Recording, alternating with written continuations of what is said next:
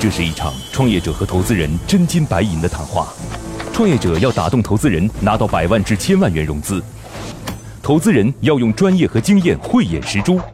唇枪舌战中，又蕴藏着怎样的创投之道？欢迎收听《创业找崔磊》。找崔磊。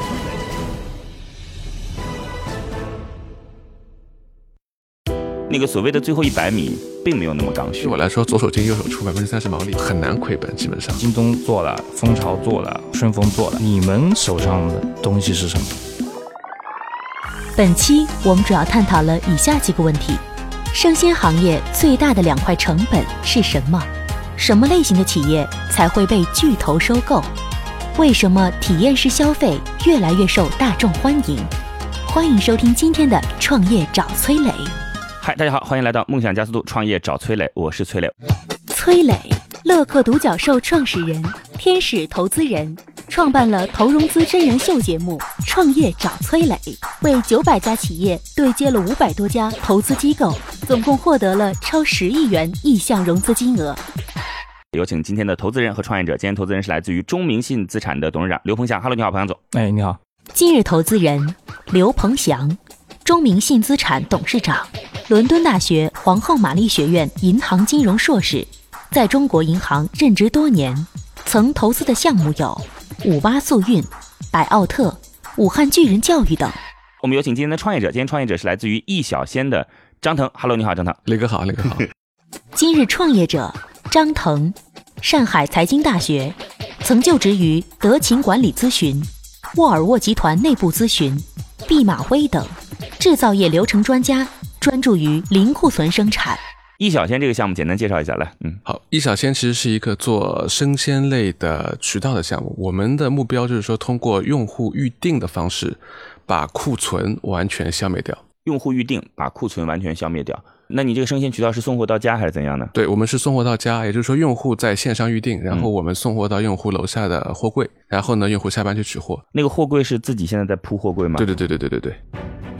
接下来，投资人和崔磊将对项目的细节展开提问。刀光剑影中涌动着怎样的商业智慧？短兵相接里蕴含着怎样的创业之道？投资人的发问，创业者能顺利接招吗？生鲜行业最大的两块成本是什么？我整理了一批最新的创业干货，有商业计划书，有创业金点子，有股权激励方案，有合同范本，还有精品的营销管理课程。这批资料里一定有你需要的。获取的方法很简单，现在马上下拉手机屏幕，在我的介绍资料里有我的个人微信号，长按复制添加我为好友。之后有机会的话，我会介绍一些对你创业有帮助的小伙伴，希望能够帮得到你。这个事儿其实就很多年前也一直有人想着做。对对，这当中反正最大的问题就是第一个。对于生鲜来讲，物流成本实在是太高了，库存、物流成本都库存、物流啊，对。呃，然后第二个问题就是，如果我们是要去铺设备的话，其实我们在整个渠道的成本也会很高。对对对对，这事儿其实现在你说像天猫不是在做吗？京东对，京东不是在做吗？对，嗯嗯。OK，因为这个事情是这样，就刚刚大家说到库存和物流是最大两块成本，所以我们先讲物流成本。嗯，物流成本其实纵观整个中国历史上做生鲜唯一做成的一段。阶段是我们在计划经济的时候的牛奶站的模式，嗯，就说当时所有的鲜奶是送到牛奶站，然后由大家去牛奶站取货。那这个模式是唯一一次生鲜是能做到赚钱和盈利的，因为它用的是一个邮政投递信箱的模式，而不是一个快递上门的模式。这个两个之间的成本差异会非常大。所以，第一，我们选择的这个物流模式其实是一个用户自提的模式，送牛奶送到楼下，对，类似于送牛奶和送送信。而不是送快递，是那这件事情就会产生一个问题，就是你必须先有这个点位，才能实现这个服务。那为什么京东和天猫不来做这个事情？因为如果他们今天做的话，他们只能服务他们很少一部分的受众，大部分人其实是用不了这个服务的。所以它一定会是由一个小的公司做起来，然后才是后面的。不，你刚才说那个第二点我没懂，什么叫只能服务它很小一部分的用户？因为如果你是一个送奶站的，其实就是我，就比如说我们这种模式，你前提是说要把邮箱先铺到。如果你没邮箱，你就只能送上门，送上门就回到现在的模式了。那你邮箱不可能在一瞬间铺满全国各地，就一定是说我先有一部分小区有，然后一部分小区没有。那这个就导致说，如果是京东或者天猫来做这个事情，它可能只有千分之一或者万分之一的用户能够用到这个配送方式。那对他来说呢，这他就没法导流，或者说没法去直接上线这个事情。所以这个也是为什么巨头没有直接进这一块。但是蜂巢可以做，对对，蜂巢可以做这件事儿。对于说蜂巢来说，其实未来其实是需要有供应链的支持，或者说是就这个的供应链模式跟现有任何的供应链模式是倒过来的。也就是说，现在所有的模式是先有货再卖货。包括顺丰，包括天猫，包括盒马。那我们的模式是先有需求，再去生产，然后再送货。我说一个不同的观点啊，这个观点还没有问数据之前，我说出来可能等会儿被会被打脸，因为人家可能说不定做的很好呢，对吧？嗯嗯。我前段时间听这个 Seven Eleven 中国区的这个负责人在聊一件事儿的时候，我认为他的分析挺对的。他说我们很多互联网的项目都是希望能够把人。变成一个植物人，是吧？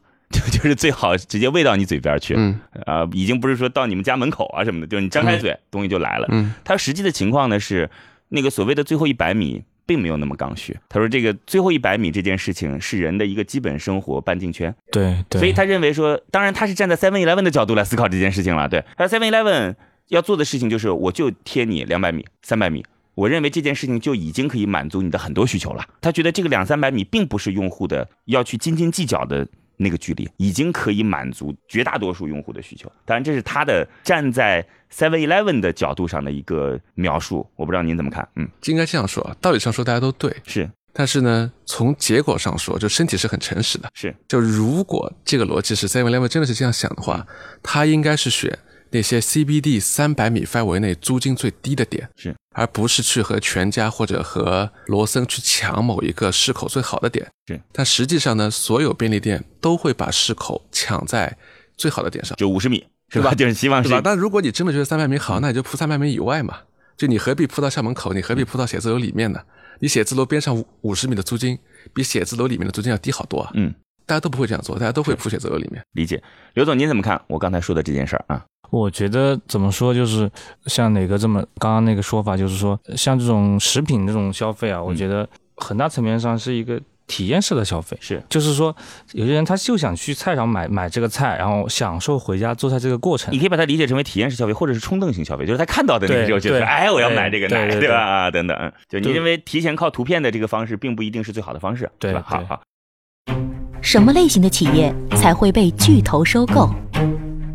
现在不是好时候，对，现在不是一个机构去投，是的，是的，是像您这样四十台机器的好时候。对对对。如果您今天可能是四百台机器或者是一千台机器的时候，整个模式是跑通的，可能对投资机构来讲会更感兴趣。是的，我相信刘总他们可能现在更愿意去投什么呢？就同样是你这样类型，但是一千台机器，哪怕价格贵很多，但我也愿意投那个。我对李小新几个问题啊，嗯，第一个就是你们这个核心竞争力啊，像我刚刚也问到，就是你们。像你们的那个物流是自己的，柜子是自己铺的，对。但这两个东西在你们整个体系中是很重要的。但是从另外一方面说，这样的东西是很容易被替代的。所以我在说，你们如果说这两样东西，比如京东做了，蜂巢做了，或者顺丰做了。你们手上的东西是什么？就自己觉得比他们要好，或者说他们没有的。其实是这样的，就是说，呃，您讲的很对啊。就如果就是，其实，在我们整个链条里面，核心的资源就几块，一块是就是基础基础设施，就是柜子、物流；第二块是供应链，供应链的，因为其实大家也知道，这个供应链其实非常复杂。第三块是说用户的维护和管理，用户的维护和管理和供应链的整个运营是一个。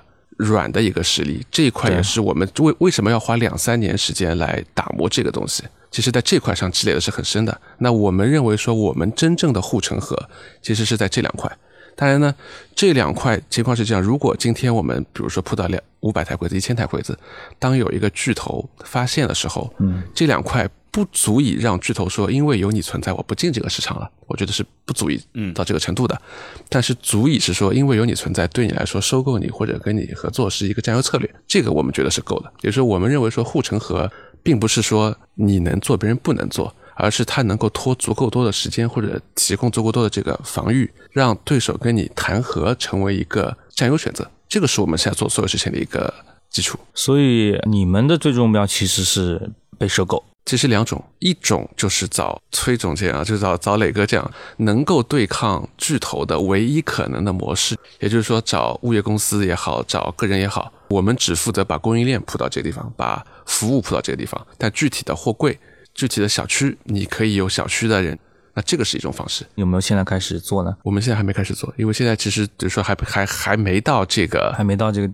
这一步。这一步，它这里有一个问题，一个区一个区慢慢铺开来的。对，武汉那就要得被武汉打透，打到成本能够达到平衡，然后再去长沙，对就这样干才行。对，就他们的速度就是像我说的，你们的那个冷柜啊、物流，反正反正砸钱就行了。就是冷柜，你们这个推广的速度，说实话，你一个物业一个物业谈会很慢，很慢的。会很慢。但是你像你说，如果总对总的谈，你们有没有这么多谈判力去谈这个东西？这个其实很简单，就是说肯定会很快。那这个就这个就先撇开不谈。嗯，那自己铺的话，总对总其实挺快的，因为房地产也在走下坡路。大的房地产公司现在有一部分的房地产公司都快都在把物业管理往往回收，因为这一块其实是他们未来变现的一个通路。那他们为什么不自己做呢？因为很简单，对于一个房地产公司来说，比如说哪怕像比如说对万科来说，你要做那么一坨烦的事情，对他来说也没也没这个必要，因为他自己他自己小区数其实也是有限的。但是会不会出现你们做到哎还不错的时候，他们发现哎赚钱，那我收回来我自己做。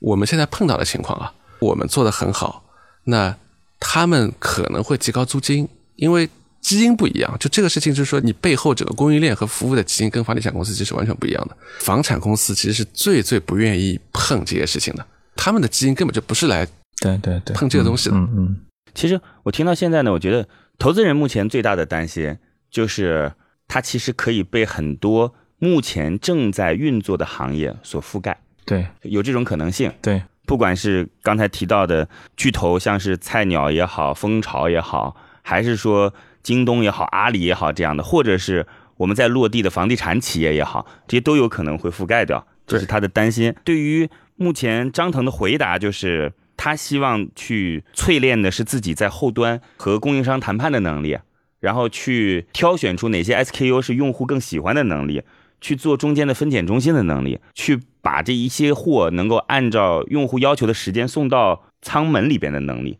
这大概是张腾希望能够去锻炼的能力。对，因为等于说对我们来讲，这个事情很简单，嗯就是巨头如果就是第一啊，如果这个这个项目大家的看法是说巨头进来怎么办？第一是说明它的合理性已经已经是没问题被大，家认同了嗯被认同了。巨头进来怎么办？我觉得除非有这个你有行政许可，不然没有一个行业是说我能够完全挡住巨头不让他进来。我们所做的所有的问题很简单，就是如果巨头进来。我们必须确保我们在一个非常有优势的位置上。对于你来说，你超我，你要花时间，这个时间可能是半半年到一年，差不多了。第二呢，对于巨头来说，我没有太贵，就是你跟我合作，其实比你自己做方便。这个时候为什么？因为互联网那么多巨头，它其实很简单，简单业务巨头是自己做的，就比如说娱乐业、游戏自己开发，复杂业务比如说送外卖，巨头都是收购的。在物流，包括在就是在物流，在这些外卖，在这些流程复杂冗长的领域，巨头非常少会说我从零开始做一个东西。那所以我们认为说，我们只要把护城河修宽就 OK 了。但是最后是不是会直接自己做成独角兽，那就是另外一件事情。呃，我觉得你们 这种模式可能最后的还是收购可能性会很大。啊是的，因自为己做成独角兽，我觉得可能就是因为呃，说到底，我觉得你们的核心的。核心的这个东西，它的一个所谓，比如说跟那个医药不一样啊，你可能你做一个药出来是吧？你这个是有专利的，那别人拿你没办法，那我靠这个专利我就能变成独角兽。但你们这种模式其实是可以通过时间、通过资金的一个一个堆积，就是把你这个模式，其实模式是很简单的，把你这个东西做成。那你这边说的那个护城河的这个问题，我觉得也是有也是合理的。比如说你是做个六个月或者一年的护城河，我觉得应该还是可以做到的。比如说你再时再时间长这，不可能。你是做不到的。，对，所以说对，所以我觉得呃我认同你这个，就是最后面收购的这个可能性还是还是比较大的。啊是的。为什么体验式消费越来越受大众欢迎？听一个小时的课程，不如和一群有实战经验的人讨论十分钟。在乐克独角兽创业者社群，你会认识两万多名来自全国各地各行各业有实战经验的优秀创业者。每天，他们都在线上或者线下活动中，对营销管理等实战话题展开讨论和模拟。在社群里，你除了高效学习、快速成长，更能找到各种资源、人脉、渠道、合伙人。现在马上下拉手机屏幕，在我的介绍资料里有我的个人微信号，长按复制，添加我为好友。我在社群里等你哦。我会有几个担心啊，我就说出来，大家自己思考，共同讨论。第一个呢，是我个人觉得这个模式呢，可能它不是说以货柜的形态最终呈现的。您您理解我的意思吗？就货柜可能只是一种呈现形态，还有一种什么呢？就我们现在说的无人便利店，尤其是深入到小区内部的无人便利店，不管它是有人还是无人吧，这件事情我们现在已经看得到了啊。那无人便利店其实是两个东西，一个东西就是我可以去卖标准化的。存放时间更长的。第二个呢，就是我可以去增加一些非标类的，你用订单类的，就是方式完成的。我觉得这完全可以成为它的两种服务。对，这是第一个。第二个呢，就是从目前的实际情况来看，您刚才提到的这些品类，大家似乎现在拼的不是单一产品，而是刚才投资人讲的服务加产品。就我们今天其实可以看到一点点喜茶，就一点点已经从过去的那个我。纯拿外卖走，对，变成了放三张椅子，对，喜茶就更不用讲了啊。然后杭州有一家企业叫甘其食，对，这个是在国内做包子做的很大的一家企业啊。我昨天看到他这个店铺啊，已经开始卖面了。就以前他只卖包子，现在你可以坐在里边吃碗面。面，嗯，对，所以我认为体验式消费，体验式的或者说增加服务含量的消费可能会成为这样的方式的主流。当然，您说的不是没有可能，只是你刚才在提到的那个想象空间当中，我可能存在着一些自己的不同思考。嗯，OK，这边两个，第一个就是说您刚刚讲的那个就是便利店的问题。是，其实为什么我们要用柜子？因为柜子小。嗯，在大部分一线城市的小区里，如果你铺一个比车位大的东西，基本上都会被业委会否，是因为大家停车位都不够。第二点就是便利，就是短保值产品一旦被现货就是亏钱。嗯，因为这个，所以这个也就决定了无人便利店这个事情在成本上就不是说理论上不可行，理论上是可行的，但在成本上很难打平。嗯，那第二个问题就是讲体验式的问题。我们其实就这个问题，就是就我就我也可以问磊哥一个问题。嗯，您最喜欢吃的包子或者面包？跟您吃的频次最高的包子或者面包是不是同一个？就大部分人最喜欢吃的包子或者面包的品牌和他最常吃的其实不是同一个，因为你家附近没有。是，那这个时候先解决有没有的问题。嗯，也就是说，比如说我跟你说，哎，磊哥，从今天开始，我你家有个柜子，你在杭州最爱吃包子和面包，我每天都能给你送过来，对你来说已经是一个很好的事情了。是。那至于说线下店，我们认为未来一定是体验式的，因为不看短保，看长保。长保这些产品没有体验功能的线下店已经被天猫和京东干得干干净净了。是没有体验功能的线下店，现在只有短保。比如说，我买一个包子，我买一个面包，我买一个熟食，我买个鲜花，对吧？但是你说我买一个电视机，那你根本就开不出这个店来。所以我们要做的事情就正正正是这个事情，是我们把交付功能剥剥离出来。那线下店以后就应该是教育，就应该是有体验功能的这些东西，而不是应该是一个只有交付功能的店。理解了。这考虑的也挺全面，创业者必须得要先自己有一套理论基础才行，是吧？这我告诉各位，如果您今天在创业，这个理论基础它有很多用处。第一呢是给自己增加信心，因为你干的这件事儿如果没有理论基础的支撑的话，你经常会干着干着就觉得心里没底，对吧？这是第一个。第二是给团队以信心，你要忽悠团队，不是靠说我们未来上市，我们怎么怎么样，是要有一套逻辑告诉他为什么，这是第二个，对吧？对。第三个是跟资源方。进行链接的时候，甭管你是跟小区对接，还是跟投资人对接，还是找加盟代理商来进行对接等等，它都需要有一套理论来进行支撑。所以，这个毛主席在井冈山的时候就已经在写这个《论红色这个革命为什么能够成功啊，星星之火为什么能够燎原等等，这些都是理论基础，好吧？